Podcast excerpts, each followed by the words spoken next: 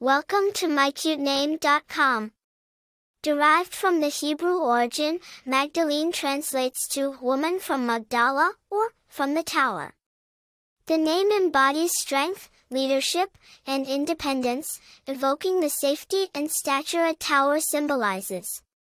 The name Magdalene is of Hebrew and Greek origin, originally derived as a title associated with Mary Magdalene.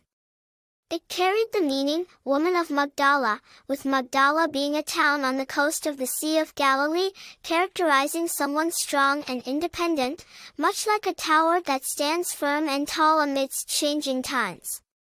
Perhaps the most famous bearer of this name is Mary Magdalene, a significant figure in the New Testament of the Bible. In popular culture, the character Mary Magdalene has been portrayed in multiple films and novels, testament to its lasting impact. This name implies a personality of strength, steadfastness, and a touch of traditional elegance.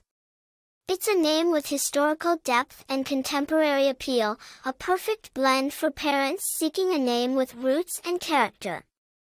For more interesting information, visit mycutename.com.